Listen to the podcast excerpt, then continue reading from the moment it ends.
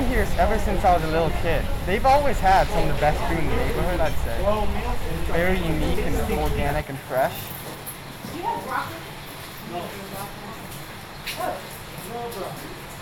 When the pandemic first started, we noticed like a huge increase in the number of people who came to market just because I think people felt safer shopping here outside than at the grocery store. This is uh, kabochas. They're both kabochas. This is a little bit sweeter, and this comes with some rice inside.